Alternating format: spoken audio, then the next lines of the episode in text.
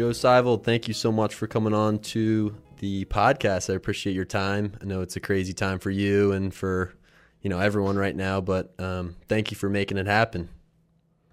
Oh, it's my pleasure, Jake. I'm I'm glad to do it. To carve out some time in my day to share stories from a long time ago in a place that, to some extent, uh, far away from my current uh, confines and residence, but uh, always great to be thinking about. And, and whenever I can be back in Baltimore, loved my time there. I've had a chance to be there recently, some this summer and fall, and it's also been uh, terrific to be reconnected to, to Charm City in the it, land of pleasant living. It was great to meet you in person a couple weeks ago. And um, after we met and kind of talked a little bit, I had the the chance of watching your uh, speech at the National Hall of Fame for lacrosse, uh, National Lacrosse Hall of Fame, um, which I really enjoyed, and I loved your message there because you were talking a lot about Baltimore and growing up here and kind of how lacrosse uh, influenced you. It was like an ode to lacrosse as you described it. Um, maybe we can start off by talking about kind of how you got involved in lacrosse and you know what lacrosse meant to you growing up in Baltimore, where it's obviously so pop- popular. It's like a national or, or regional sport here. It's um, you know even more so than Philly, where I grew up. Um, what was that like for you? And maybe what was some of the messages you tried to impart in that speech that you gave? Yeah, well, so again, um, and this will only be relatable to a small portion of your audience, I imagine, because it was a, a rather long time ago. But there was a time um, in Baltimore where the Mount Washington Lacrosse Club was uh, perhaps uh, amongst the premier uh, entertainment draws uh, within the entire community. Uh, as I mentioned in the speech, you know, clearly for sports fans, there was the Colts and the Orioles. Uh, and I would say, frankly, those two, I'm not, you know, Baltimore Bullets, I'm never sure sold many tickets uh, down at the old Civic Center, now the Baltimore Arena, I think. But uh, for so many people in Baltimore, it was the Mount Washington Lacrosse Club, the Wolfpack, uh, that, that drew people's attention on Friday and Saturday nights all spring long. Uh, and I had the great fortune of, of growing up right there. Uh, my, my, my dad played for them. I mean, he started playing right out of college. I was born in 64. He was five years in with them by then and played through the early 70s and then became the coach. And so, literally, from the time I was old enough to walk, I was on those sidelines holding the old wooden stick and, and, and, uh, sort of picking up by osmosis, I think, at first, uh, the culture uh, that is the game. Um, and, and that culture within Baltimore the, the culture of lacrosse, if you will, was was what fed me and and uh, and to some extent I it I guess I, I had pretty unique circumstance. My dad was a high school coach at the Park School, you know, and then played for the the Wolf Pack. Um, and I'm and I'm growing up right there, right then, and and to see uh, what I would argue were the country's best players at the time, there was two or three really good clubs. One, the Long Island uh, Athletic Club,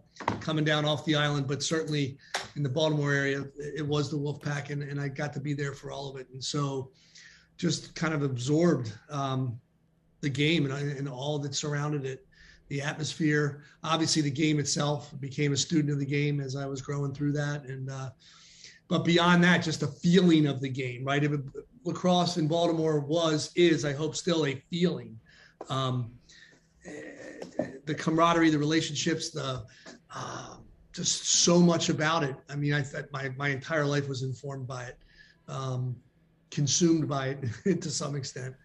Um, yeah. But luckily for me and for us, I would argue at the time, without the rigors of the club lacrosse scene, the high school club lacrosse scene as it exists today. We, you know, we played for our schools and we played recreationally before that, you know, growing up age eight, nine, 10, whatever, uh, and played in the summer. But uh, but we didn't have the whole club scene that occurred uh, that occurs now. So um, yeah, that's a unique and, and kind of forgotten time, frankly.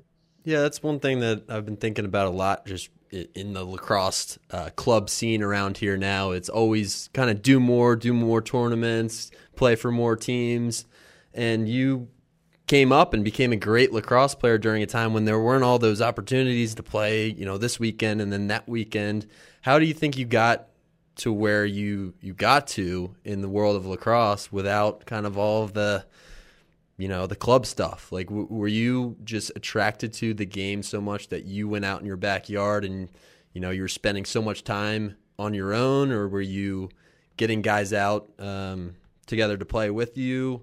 Like how did you really develop your craft your game to become you know such a um, renowned player in the baltimore area and in, in you know in the country?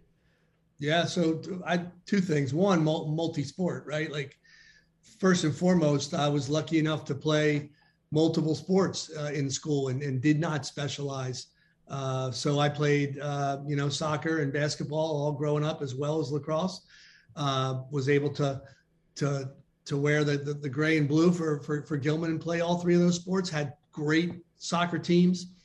Uh, unfortunately was was hurt for a couple of my uh, basketball seasons, but was able to play.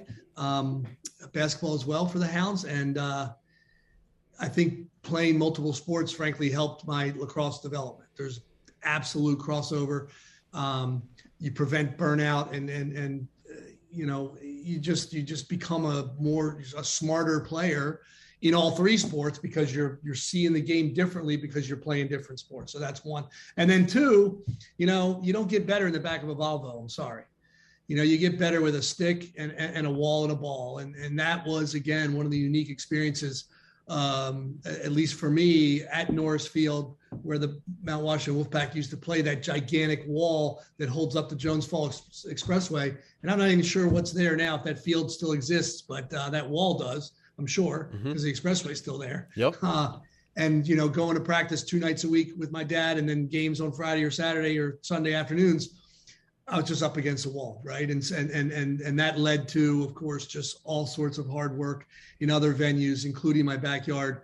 Um, grew up in northern Baltimore County, and it's funny. This summer we were there a bunch and driving around. I see a lot of lacrosse goals in front or backyards up, you know, north of uh, Shawan Road in that area of, of town where there's a little more green space and, and and that opportunity. I had that space as well in Parkton, and had a, still exists there today, a barn, and the, the lacrosse goal sat in front of the barn. And so when I missed, I didn't have to chase the ball, which was great.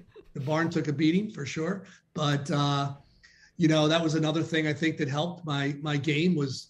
I, I think shooters get discouraged when they shoot and then have to chase their miss, right? And so yep. uh, I was lucky enough to not have to chase my misses, and I missed plenty. But uh, as a result, I think of that, you know, individual hard work on on the, the, the skill sets, right? The shooting and the stick work, uh, both hands throwing and catching. Um, th- those were the two keys: multi sports and and just grinding work on stick work and shooting.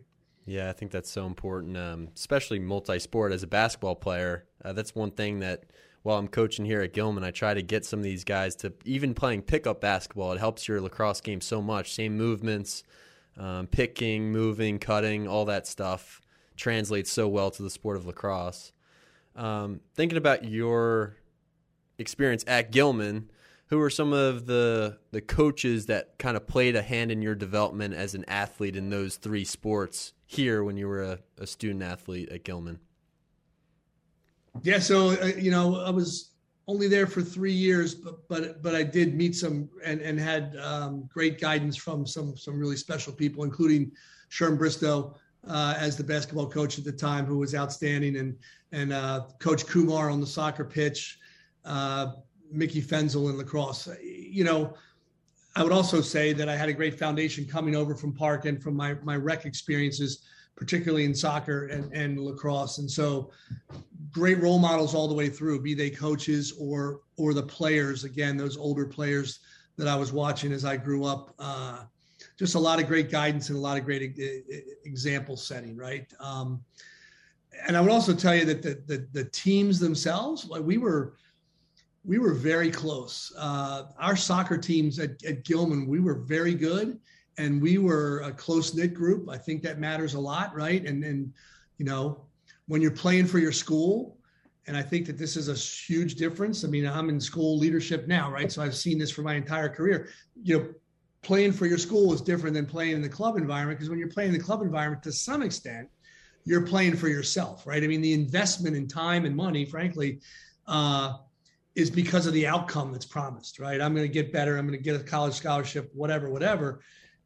You know, I would argue that, that it's uh, more rare for for a team to come together and truly be a team at the club level, uh, be it you know development academy soccer this or whatever club lacrosse team that, than for a school, uh, for a middle school, much less a high school, right? Um, so our teams at Gilman in all three sports, uh, soccer, basketball, and absolutely lacrosse in the early 80s, you know, I was also surrounded by really good teammates. And so great coaches for sure, and a lot of really talented and smart people playing next to me and with me. And, and I got better as a result of that as well. Yeah, it seems like your class at Gilman, uh, class of '82, was just really strong. A lot of good guys. I had I had the pleasure of meeting some of those guys um, last weekend or a couple weekends ago. Um, but yeah, I think that's so important too. And I'm a huge advocate, I think, for playing for your school above the club because you're so right that so much of the club scene is selfish. It's about the, you know, the player wants to get to this place and the parent wants the player to get to this place and the coaches want to win for the club program. And I've had experiences coaching in all these clubs around here. And I, I, I think there is a toxic element to it. Whereas for the for the school, um, there's there's learning, there's teaching, there's growth. You know, there's camaraderie amongst the team. You're playing for your school. Um, so yeah, I, I totally hear what you're saying there.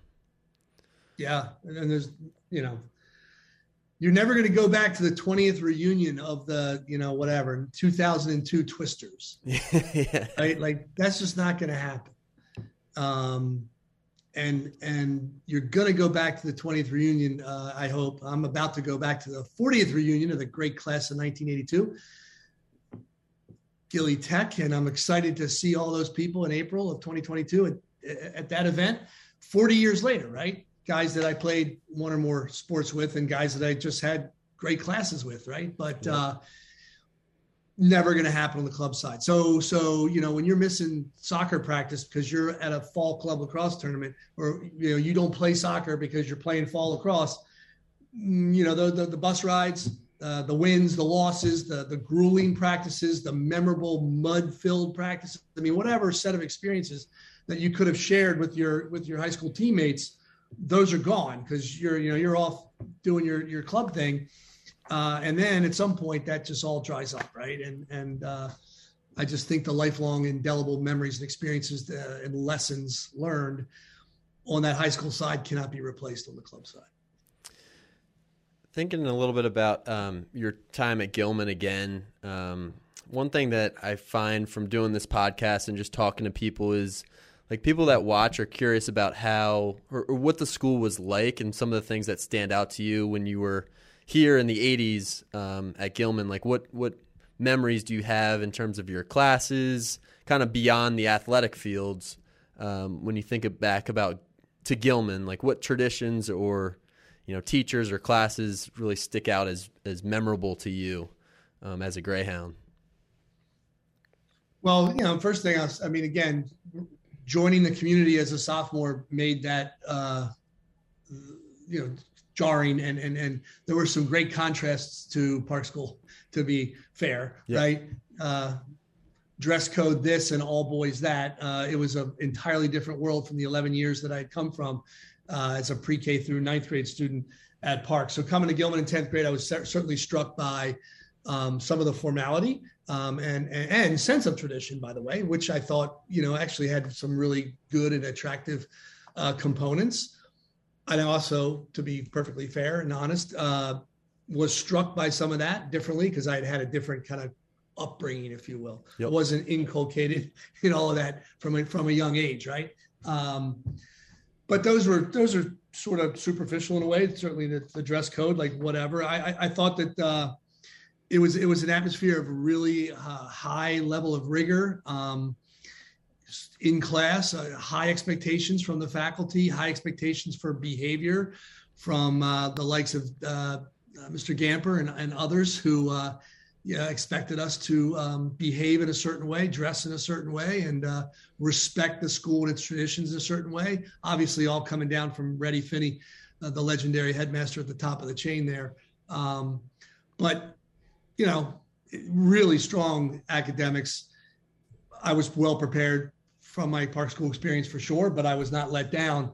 Things didn't get any easier, um, and really appreciated how I was pushed. I, I wound up uh, dropping out of the math curriculum after pre-cal because that was like too much for me. I was more of a English history guy. Nick Schloeder was a was an outstanding teacher who we had on on on that side of the academic equation who really inspired me to frankly become a history major at UNC. So um, loved my time in the classroom there.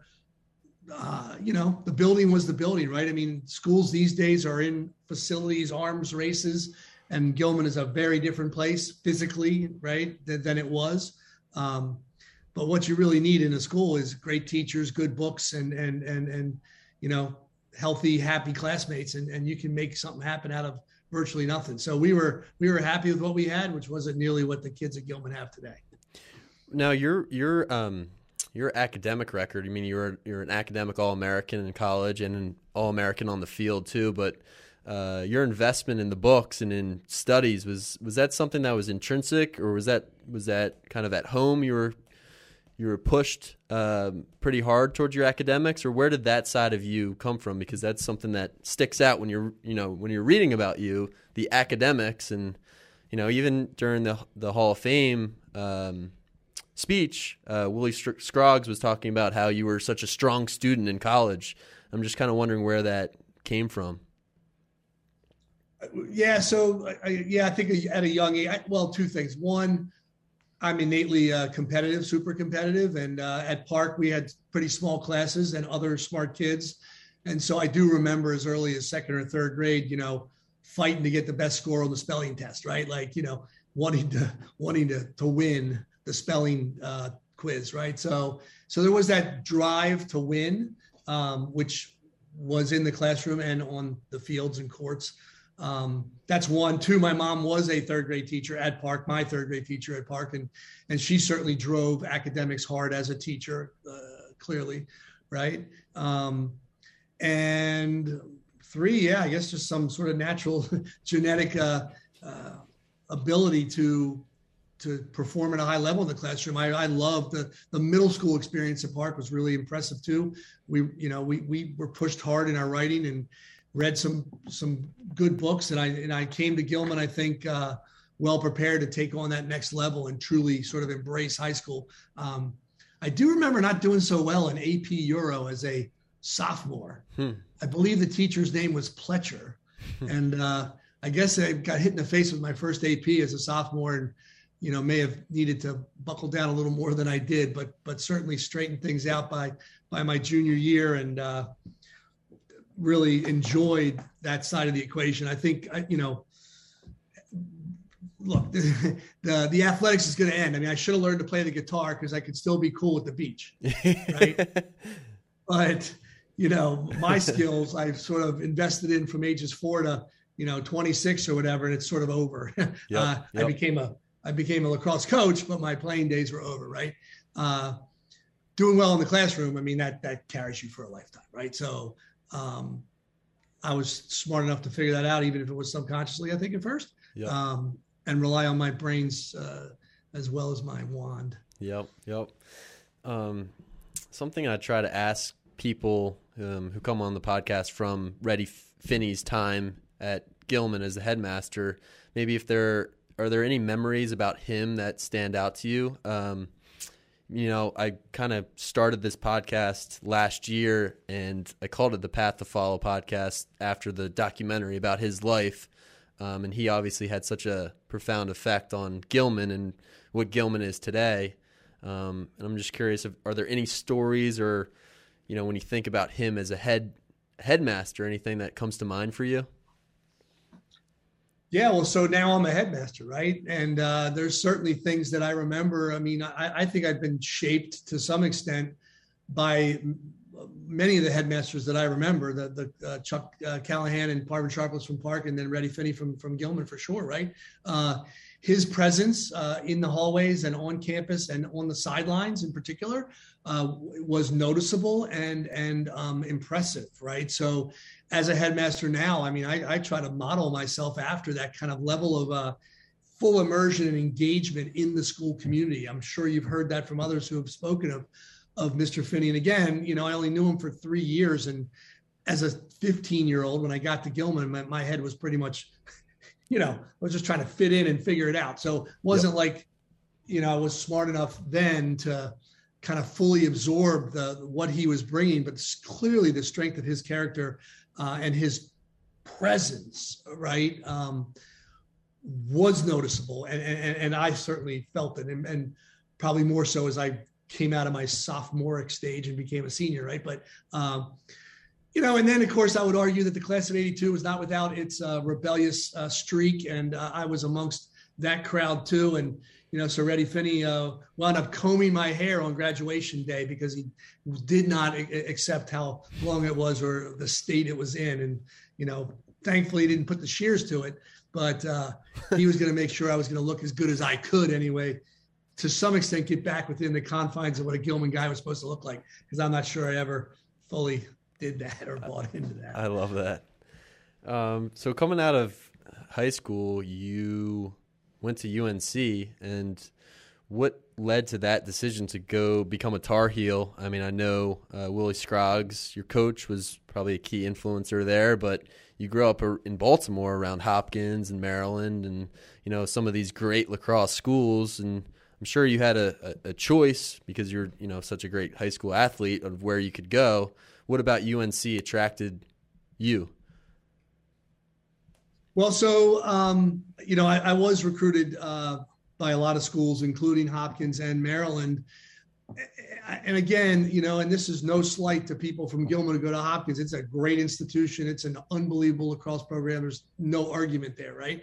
For me, it was a mile down the road. And uh, I just had that sense. And again, you know, my parents both grew up in Maryland and went to college in Maryland, Washington College, and worked in, you know, so it wasn't like I, I had a lot of wanderlust from from my upbringing. Um, but I think there was something about leaving the state that mattered to me, at least subconsciously. And so um, Hopkins wasn't much in the equation after after a little bit of that senior fall, just because I sort of wanted to leave town, right? Mm-hmm. Um, and so then it was really down to UVA and, and UNC for for me at the time, and and I couldn't have gone wrong either way in so many ways. Two great institutions, obviously. Uh, UNC was on fire in the lacrosse world, and, again, our younger listeners aren't going to remember any bit of that. But there was a time in the 60s and 70s where UNC lacrosse was a complete joke, um, and then came on the scene pretty quickly when Willie got down there um, and recruited an incredible class, um, the class of '83. Uh, brought him out of Baltimore, brought him out of Long Island, brought him out of Central New York, and and and that, that combination of kids was really the backbone. In addition to the class of '82 and and '81, they carried that team forward to two straight undefeated seasons in in '81 and '82. And so here I am, a junior and senior lacrosse addicted. Uh, you know, and, and for UNC to find any decent games, they're going to come to going to have to come to Baltimore, right? So they come play Hopkins, they come play Maryland, right? And and so I got to see UNC in action, albeit on the road for them. Um, and there was something really titillating about that program for sure. Um, and uh, ultimately, just just sort of made that call. Mm-hmm. You know, I had great recruiting trips to both places. Decided to go to UNC, and, and don't regret it for for a second.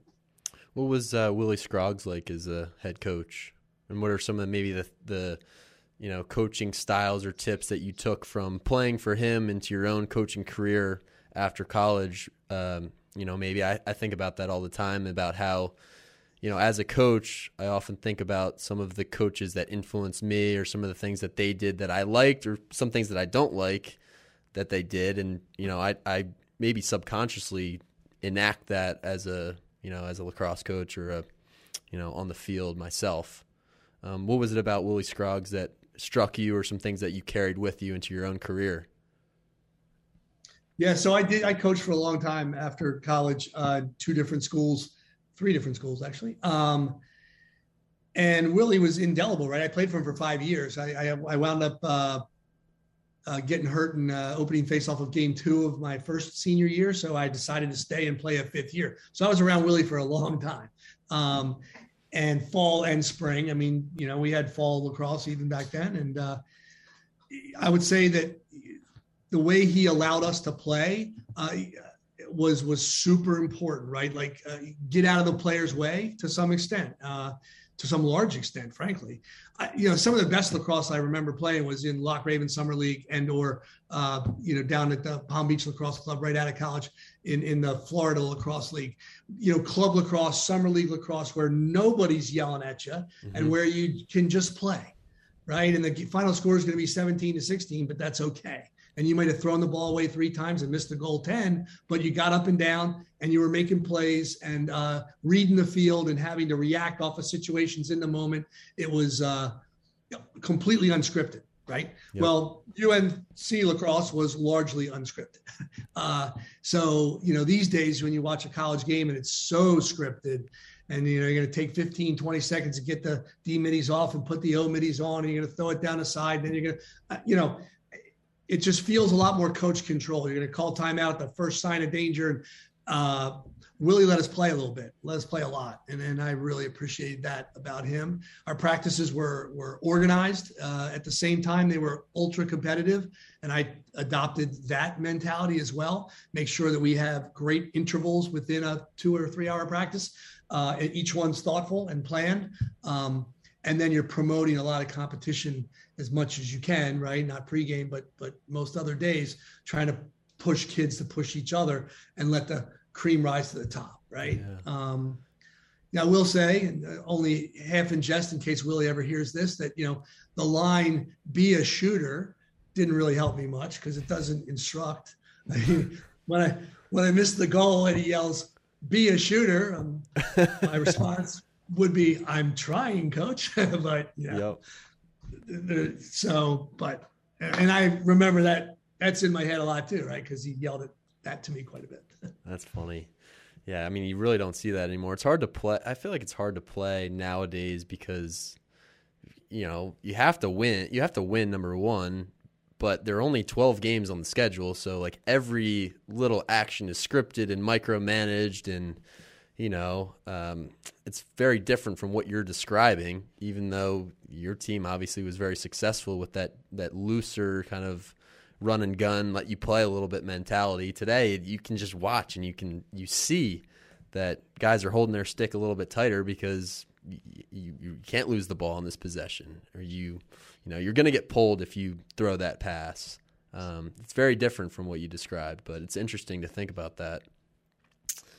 Um, so, Joe, what uh, I'm very curious about how you got into the world of education, kind of after college, and maybe what inspired you to start teaching and coaching. Um, what were some of your first jobs teaching and coaching, and kind of where that motivation, where did that motivation come from? Well, you know, looking back, I think it was a super wise decision, right? It's easy to Monday morning quarterback but it's been a great life. Uh, I lucked into it, to be honest with you. I was a second semester senior uh, in the Carolina locker room, the uh, headmaster at Palm, uh, Graham Eckes Palm Beach Academy, which is where I wound up getting my first job. He had played at Carolina in the mid 70s. He called the locker room. I think he talked to Dave Klarman and said, Do you have any seniors that want to come down here and teach and coach? I'm leaving. And what Ted had done uh, in at, at Graham Eckes Palm Beach Academy was build uh, a, a good lacrosse team and this is a school that had like 100 kids in it total but he had he found 12 kids that loved the game. And he taught them the game for like seven or eight years right? And so they were all like juniors and seniors and now he was leaving. So he basically hired a lacrosse coach and, and, and hey figure out what you can teach. So i was a coach first and and became a history teacher because that was my major at carolina. I had no classes in education at the time very little training.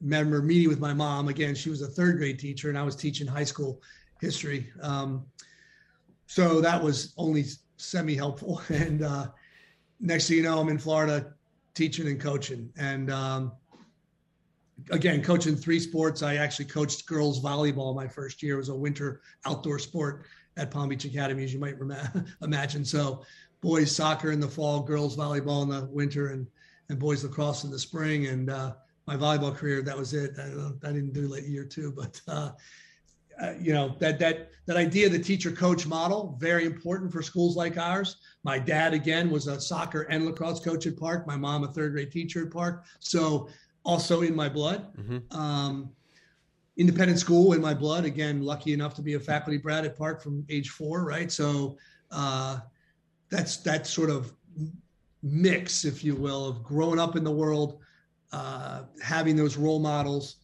and getting lucky with that phone call that Ted Hill made to, to the Carolina lacrosse locker room. Uh, that's what kicked it off.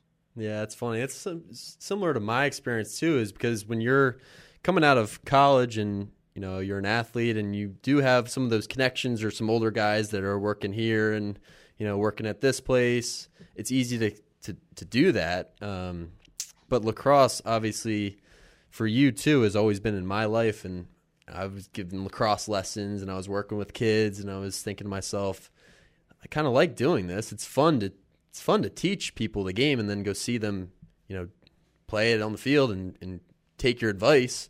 Um, so a similar way, it almost fell into my lap or came across me, and I was like, well, why not? Why not teach and coach and you know um, do something I love, which is English and lacrosse too. Those two things combined. Um, so it really and then once you start doing it, I think just in my case, I've really enjoyed it so far. It's rewarding, uh, fulfilling, um, and I guess that's kind of the similar story for you. Is you got into it, you started coaching at that school in Florida and teaching, and never really did you ever pursue something else or think about going into a different career? It's been fully education since then. Yeah, pretty much. Um, after you know that that school was on its last legs, and I wound up moving back to the Triangle area of North Carolina. Um, and I wrote a bunch of letters. This is a good lesson too, right? Like this was pre, way pre internet, email, right? So I wrote l- letters and wrote to every private school in, in the triangle area, Raleigh, Durham, Chapel Hill. Um, you know, and these guys, the girls, the headmasters, the assistant heads, the, the whoever was receiving these letters, I guess, throw them away or held them or whatever. Durham Academy held held the letter, and then in, in that summer, um, they had a sixth grade social studies teacher that whose husband got an opportunity to move to Greece for three years, uh, and so she resigned her position. And next thing you know, Durham Academy called me. I'd written them in in I don't know February, right? Like I had no idea. Like they kept the letter, uh, and uh, next thing you know, they call me over and uh, sit down with uh, the middle division director and the lacrosse coach and next thing you know, I had the job, right? And and and that that Durham Academy is an outstanding school, um, stellar and well earned reputation. Does great things with their kids and with the community. Um, and for me to then fall into that lap, right, and be a part of the Durham Academy community was just was incredible. And so, um, you know, again, lacrosse was a sort of a nascent sport. This was 1989, um, uh, growing in North Carolina, but but really on the front end of that. And for me to be able to take over that program fully in 1991 the head coach there kevin o'connor outstanding all-american lacrosse player from the university of massachusetts um, who had been he was the fifth grade social studies teacher and varsity lacrosse coach. Kevin took me under his wing and, and he and i co-coached for two years and then i took over. He was ready to get out um, and just ran with it right? And then you're so busy i was also coaching varsity soccer by then uh, two varsity sports. I had two kids, um, and I was teaching full time. You know, 15 years goes by like that, right? So, you know, I started a couple of cross camps. I had a summer league that I ran at Durham Academy. I had a day camp I ran at Durham Academy, overnight camp uh, that I ran out of uh, North and South Carolina as well. Um, uh, overnight team camp we did for a while. So I was just hustling, right? I mean, one of the things about being a teacher coach is, and again, a competitive former athlete, I guess, right? Is just uh, just hustling, like not afraid to work hard, right? Right. Yeah. And hard. I, I think ahead. about that too when I'm uh, when you're teaching. You bring up competition, and you're naturally competitive. And at first, I th- I kind of thought this when I was teaching.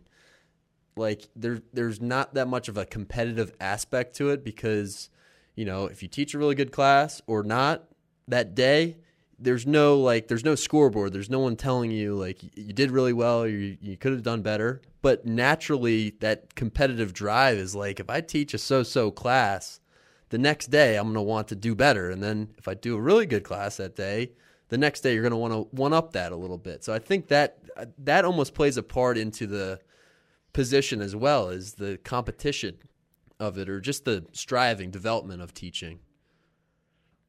Yeah, I, I totally agree. Um, you got to be self motivated, you know, because you are in teaching. You're not going to get there's no sales quotas. There's no board. They're not going to put you up against the other people in your department, right, and measure you against each other. It's it's really internally driven and, and, and motivated for sure. This intrinsic uh, drive, and again, I, mission focused. I mean, I think this idea of the teacher coach in either realm, you're in service to others, right? I mean, it's not really about you. You know, uh, it, it, it's about helping people, kids in this case, be the best they can be, be it on the field or in the classroom. You know, you're you're you're serving others, and and that feels good too, right? So, you know, you can. It's interesting contradiction there. You, in some ways, juxtaposition anyway between being driven, but being driven to to help others. Yeah. Yeah. Right. Because you know there was no bonus check for me when I won a state championship at Durham Academy. Like, Right. So, okay, you won the championship. Great, you got a T-shirt, but we're going to do it again next year, right? Like it's it's more about helping those kids. And in fact, I used because I was there for a long time, right? Like, and we won a bunch. And and sort of by the late '90s, we had some of our best teams. Uh, and if they had a bad practice, or or if we were screwing up in the first half of some game that actually mattered, you know, towards the end of the year, playoff game, even it's like, fellas, I've I, have i have done this, Like, You know, this is your shot. You know, I've got five championships. this is yours, man. Yep. You got to get into it because I don't care. Like I, I, we've done this, you know. Right, so, right. You know, um, it's funny.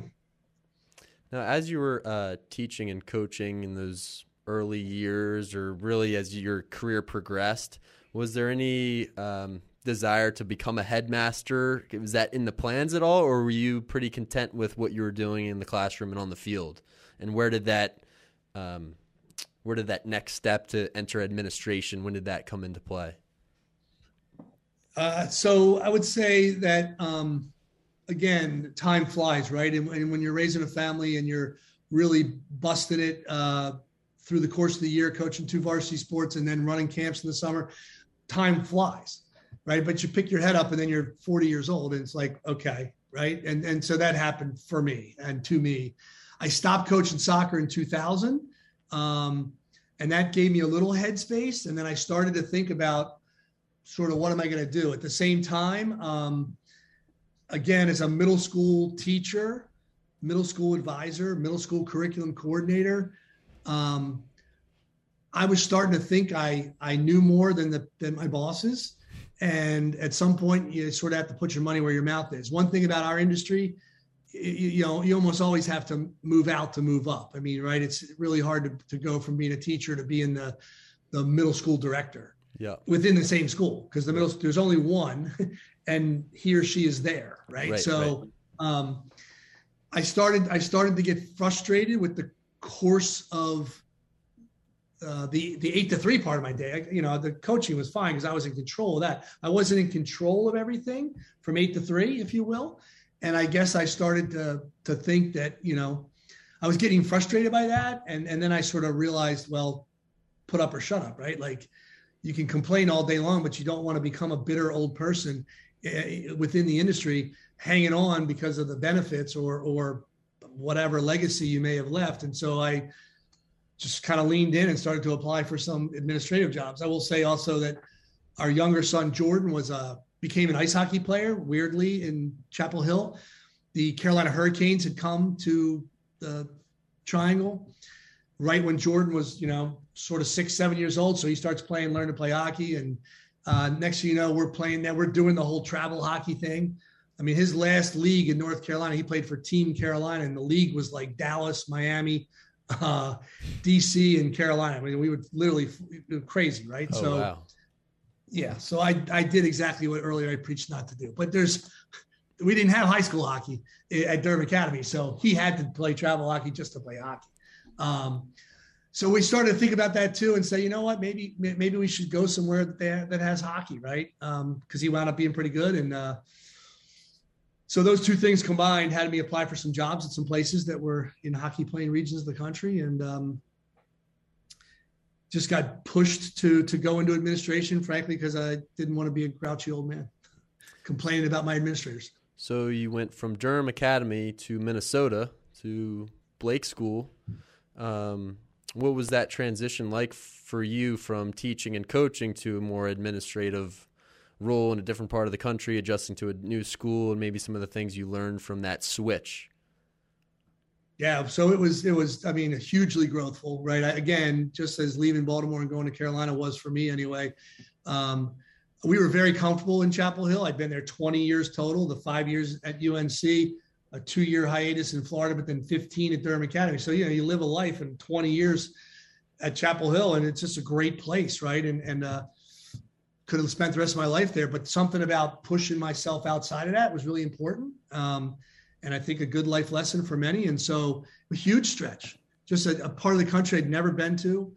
Um, I would argue one of America's best kept secrets. I think Minneapolis is a really great town. It certainly was when I was there, 04 to, to 11. Um, school administration is a different animal. And, and interestingly, um, you know, Minnesota is definitely a blue state. And, and there was, there was a bit of a uh, us, uh, you know, sort of us them mentality around the faculty there.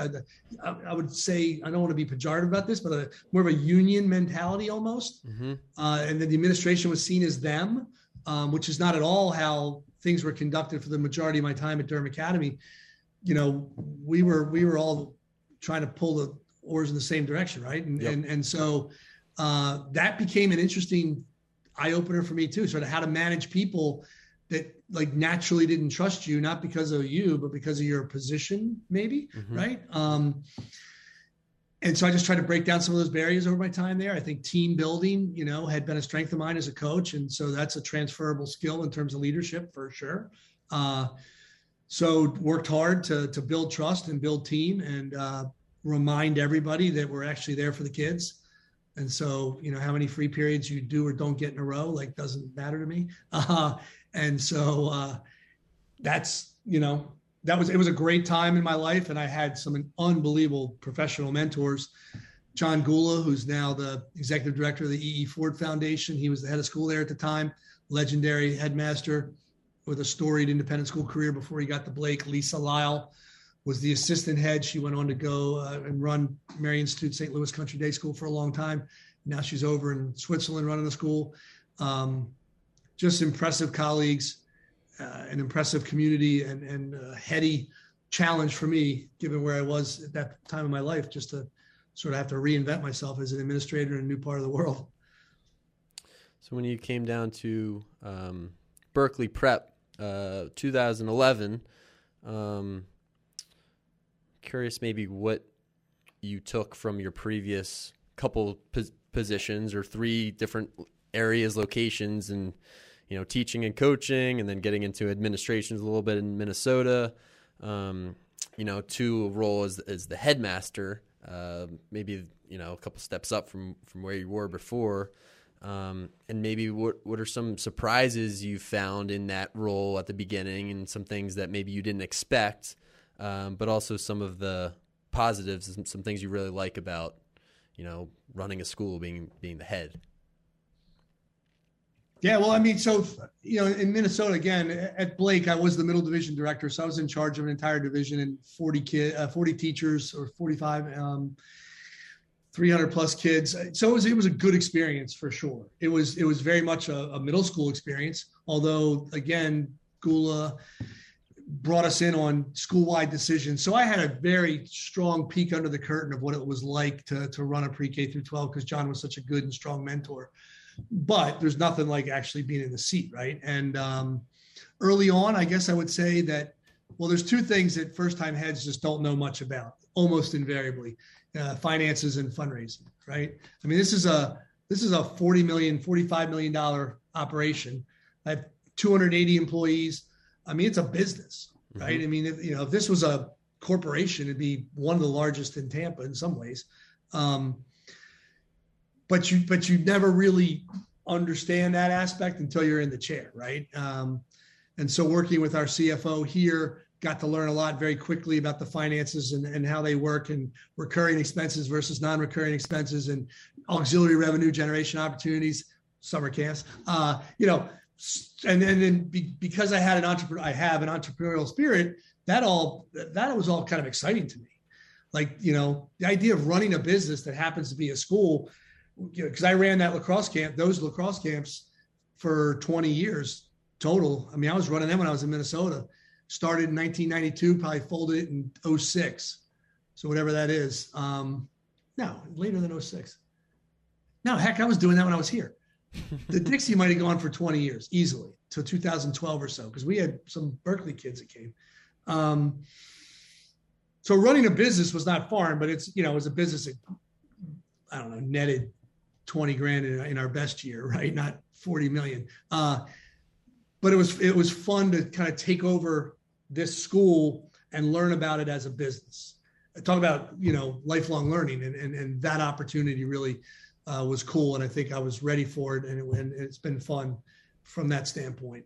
And the other thing is the fundraising, right? I mean, I, I, you know, one of the primary jobs of a of a good head of school, I think, is to secure the school's future through um, uh, philanthropy, making sure that our school's biggest believers uh, believe in us strongly enough to invest in our mission and invest in our futures. And and uh, so, learning how to have conversations with donor prospects, parents, grandparents, alums, learning how to tell the Berkeley story, learning how to evoke that passion and that connection back, and and to and to motivate people to to join me in my quest to uh, again support these kids as best we can, provide the best possible environment for them um, as they go through their their days and years. Um, again, it's it's it's really fun work, but it was hard at the beginning because I'd never done it before. Is there any uh, so for someone like me maybe who I think a little bit about that position, the headmaster position, and I'm you know I've watched Henry Smyth, our headmaster, the past couple of years and observed him and kind of see what he does. I mean, obviously I don't get to see behind the scenes, but for somebody who does have some curiosity or some interest in that pursuit of becoming a headmaster maybe one day, what are some you know, you mentioned the lacrosse camps and that obviously had some valuable experience for you in terms of the financial side of things, but um, what do you think some of the biggest ways somebody can maybe get some experience or prepare for a role like a headmaster as a teacher or coach, or at least maybe think about what it might be like um, you know, in the future, maybe? Yeah, well, so the first thing I would say to that is is to lean into leadership opportunities working with other adults, right? One of the things that can happen over a career, and again, I was a full time teacher for 17 years, right? So um, I, I, speak from vast experience that that you wind up uh, working with kids all day, right? all all year, mm-hmm. whether in the classroom or then on the field, and then in the summer at the camps. But you're mostly working with other kids, with kids.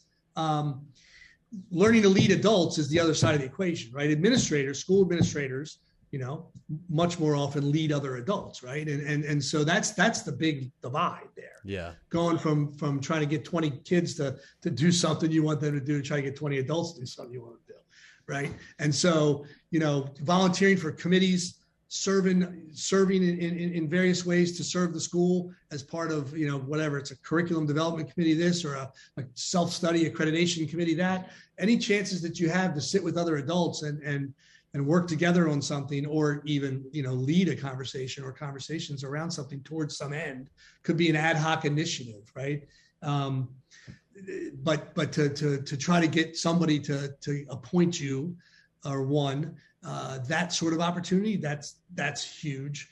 Um, you know, the, you would it'd be rare to jump straight from teacher to to headmaster. So at some point, people aspiring to be a headmaster have got to go ahead and make the jump into administration. It Doesn't mean you got to go be a headmaster, but if you take on a job as a dean of students in the upper division or or lower division director or anywhere in between, at least now, well, not so much dean of students, you're still directing kids, but uh, you know, assistant, whatever this or that, assistant middle division director, assistant upper division director. Um, now you're working more with adults. You've crossed over into administration. and from there you sort of see like how that fits. That's generally been the way the pattern almost always goes, uh, unless you're working at a really small school. Um, and then there's all sorts of other things, right? I mean, NAIS and and various state accrediting agencies. Um, AIMS, I'm probably still in Maryland, right? Yep, yep. I'm sure that there's uh, opportunities within. I know there is within NAIS uh, to get a peek under the curtain. And then again, most importantly for me, I, again, I took the leap into administration, took over the middle school at Blake, and then I had a headmaster who was interested in my leadership development. I think that's the key, right? Is that once you're sitting next to um, a school leader, what you hope for is that that school leader teaches you the ropes and shows you what's going on and, and even if it's just by listening as he think he or she thinks out loud about the decision making process they're going through you're there and you're learning you're soaking that up and again as you mentioned with uh, with with willie for example with any coach you know some of it you learn like what not to do right or yep. at least wouldn't fit your own style but uh,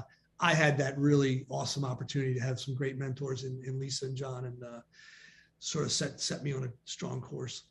That's pretty awesome. That's great advice. Um, uh, Berkeley Prep, I've never been there. Um, when you're selling Berkeley Prep or just talking to people about Berkeley Prep and where you are, what are some of the kind of points that you offer about what separates Berkeley from other schools in Tampa? Yeah, well, most recently we uh, we just dominated uh, Arch Manning and Isidore Newman on national TV last Friday night. Oh, you did well. That's awesome. 49-24. But um, no, I think I think uh, look, and I've been at some great schools ever since I was four years old, right? As, as we as we've covered, this this place um, has an unbelievably uh, strong school spirit, uh, sense of positivity, optimism. There's great passion and commitment here uh, for each other and this community. It's just a really happy place. I mean, authentically so. The kids are not beat down. I mean, we work them hard and we have great college outcomes. You can see it on the website. I mean, you know, we do as well about as about any in terms of national merit semifinalists this or or, or college placements that. But uh, the kids are still smiling and they're smiling in September and they're smiling in February. And you know, I think that that's a great testament to the support they're getting from their faculty, um, the, the, the, the, the atmosphere. You know, Berkeley puts people in the world who make a positive difference is kind of our vision statement. We are very service oriented here. We have a food pantry across the street that we took over about nine months uh, ago, and now we're, you know, serving food, uh, you know, providing food to under resourced folk in the town and country area. We run a whole summer program um, called the Berkeley Academy for under resourced kids that uh, might experience deep summer learning loss if it weren't for our six week free summer program. And then we also meet the kids on Saturdays once a month during the course of the year. We hired a college counselor this year just to help those Berkeley Academy kids get to college. Um, uh, so our, so our service efforts are terrific. Uh, I think this this per- pervasive sense of being you know being responsible for something bigger than oneself right this this sense of social responsibility is huge um, and then internally i would argue that we've we've pushed big on helping each child be known and nurtured and to the extent that we can affect it well. So this idea of known nurtured and well i mean we're a big school 1400 kids pre-k through 12 but we want each child to understand conspicuously that there are adults here more than one um, as well as other students that, that care deeply for them, that want to nurture their development, uh, want them to um, feel like they're being uh, forwarded and supported by this community of others around each of them. Um, and then ultimately, uh, we're there to support them and, and frankly, forever. One of the things I say all the time, especially to our seniors, graduation week or whatever, is, you know, your school forever. I mean, we're not finished with them when they cross the graduation stage uh, we have a very strong alumni relations department. We want these kids to feel uh, just wholly invited to call on us. They want to transfer colleges. They need help finding a first job. They want to move back to Tampa, need connections in commercial real estate, this or whatever that. Like, you know, our, our, our I think our alumni network is pretty pretty strong, and and we want to be there for for our our students. You know, again, forever.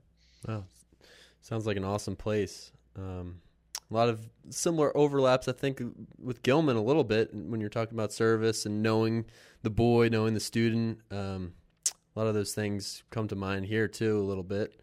Um, so Joe, maybe one more question, if that's all right with you. Um, sure. Coming coming to the end of the hour here, but one thing that I like to do on the podcast is for every guest, I, I ask them if they have a book re- recommendation or something that they've been reading or just in their life has affected them. Uh, I'm an English teacher, so I, I, love getting recommendations all the time. And you know, you're a history guy, so is there a history book or something that you've read over your life that has made an impact on you and that you think about a lot?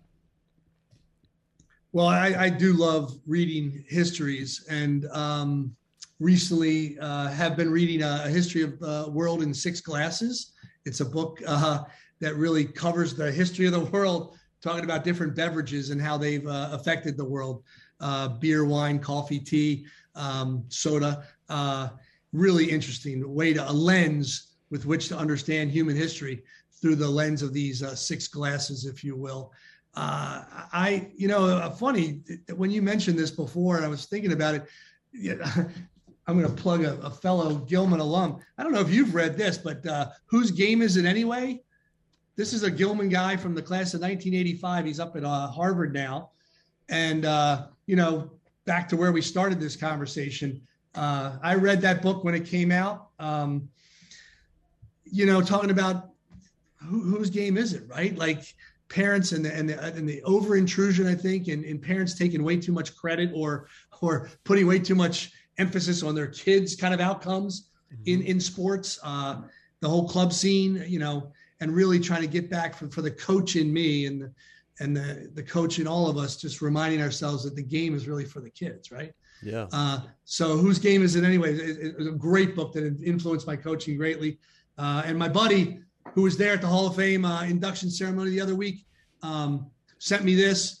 He claimed that I was uh, one of his heroes, and uh, Admiral McRaven, who's spent time here in Tampa at MacDill Air Force Base. Um, the hero code's been a, been a recent favorite of mine. He mailed it to me, and congratulations for the Hall of Fame induction. And uh, I've been enjoying that most recently. But uh, you know, we got a gigantic library full of books, and uh, one of the costs I will tell you of school administration is you don't get a chance to read as much. Um, I advocate reading all the time with our kids, especially our youngest Buccaneers at the fifth grade moving up ceremony every year. I tell the kids, you know, as they go into summer, read, read, read. Was one of the great things that, that I had in my life. Uh, summers in Parkton, Maryland. I mean, I shot lacrosse balls against the barn and read books, right? And uh, all summer, every summer for a long time. And now, of course, I'm like working way too much. And so, uh, don't get to read as much for pleasure as I once did. Uh, still try to find carve out some time in the summer. I think it's important for all of us, teachers, administrators. So you know, I've recently been able to work out in in, in my arrangement with my board of trustees the opportunity to to be away in July, and uh, and uh, we have a place in Northern Ontario, Canada, uh, where as a child I used to read a lot as well, and can't wait to get back there this summer after two years of being banned from crossing the border. Uh, get back to some great reading in July. Awesome. Those are three great recommendations. I'm gonna have to check those out. McRaven, he's the Make Your Bed uh, speech and book, and he's one of my favorites. I've seen that book around, so I'm gonna pick that up. Um, and then the other one, just perfect, coming full circle in this conversation about that's something that's been on my mind a lot is you know parents and, and kids and the club scene and just I describe it as an arms race because everybody's doing it. Everyone's playing for this club team. You feel like your kid has to play in it, and then I coach, and it's a lot of it's really bad. But I, I don't know what the solution is or the way around some of that um, toxicity in the sport and in coaching uh, is. But it's interesting to think about. So thank you for those. You know, it really is. The last I'll, last thing I'll pontificate about that is that the thing about it is it's it's self-perpetuating because very few people will ever admit they were wrong parents right so you invest thousands of hours and tens of thousands of dollars you know starting in fifth grade in some sort of you know year-round sport activity but very few people show up at the country club when their kid's a sophomore uh, and and admit that that was all a waste of time right? It's like so so now you're just feeding that next crop because the, the, the, crop moves through and then they're gone. But now you get that next group of fifth graders, and they're going to buy in, buy in, buy in, and then whatever happens, happens. You know, and then you got the one or two shining examples. Somebody actually got a, a half ride to Maryland or whatever, but you know, the majority of them don't wind up I panning out, if you will, and the, the aspirations that the parents had when the kid was in seventh grade, but nobody ever admits that. I wonder why though, because I feel like you would feel that way if you put all this money and, and, effort into getting your your son to play at Virginia, and then it doesn't pan out because I don't know the club program didn't work or didn't really take to the sport and practice enough on his own, and for whatever reason, I mean, I, I wonder why parents don't really acknowledge that or come to terms with that and, and share that with others. I guess it's part of the investment. Why? Right. Well, my theory is because in the end, the kid just wasn't that good. Yeah. Yeah. So that's what you'd have to say, right? yeah. Yeah. That's very true. That's very true. Um, well, Joe, thank you so much for coming on today. I appreciate your time. Uh, I love the conversation. It's great getting to know you a little bit, and uh, thank you very much. My great pleasure. Go Greyhounds. Go Greyhounds. Thank you.